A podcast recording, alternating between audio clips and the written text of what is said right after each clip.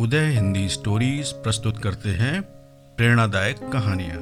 आज हम एक कपटी भेड़िए की कहानी सुनेंगे। मीरपुर गांव में एक बहुत ही समृद्ध गडरिया रहता था। उसके पास बहुत सारी भेड़ें थीं। पास ही में एक जंगल था। गडरिया उसमें अपनी भेड़ों को चराने के लिए जाया करता था। उसी जंगल में एक कपटी भेड़िया रहता था। एक दिन उस भेड़िए को भेड़ की खाल मिल गई। उसने कहा, मैं इस खाल का इस्तेमाल भेड़ों का शिकार करने में करूँगा। उसने भेड़ की खाल पहन ली और मैदान में जो भेड़ें चर रही थीं उनके ग्रुप में शामिल हो गया।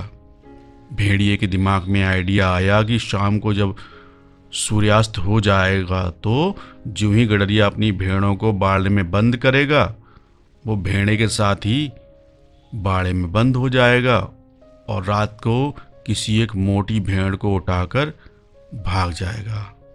और फिर वो सोचने लगा, खूब मज़े से खाऊंगा और प्रभु के गुण गाऊंगा। शाम हो गई। गडरिए ने भेड़ों को बाड़े में बंद कर दिया। भेड़िया भी चुपचाप अंधेरे का फ़ायदा उठाकर धीरे से बाड़े में दाखिल हो गया। अंधेरा अब काफ़ी हो चुका था।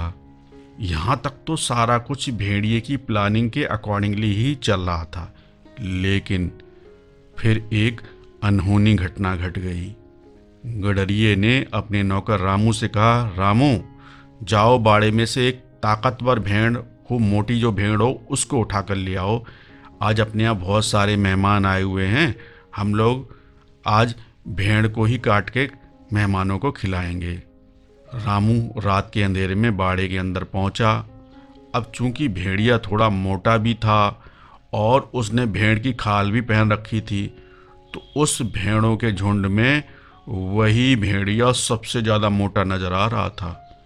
नौकर उसी भेड़िए को उठा लाया भेड़ समझ के, और वो गडरिए के मेहमानों का खाना बन गया। आइए मेरे नन्हे प्यारे दोस्तों, इस कहानी से क्या शिक्षा मिलती है ये जानते हैं। दूसरों के लिए बुरा सोचने वाले का अंजाम भी बुरा ही होता है। उदय हिंदी स्टोरीज, आपका अपना रेडियो स्टेशन।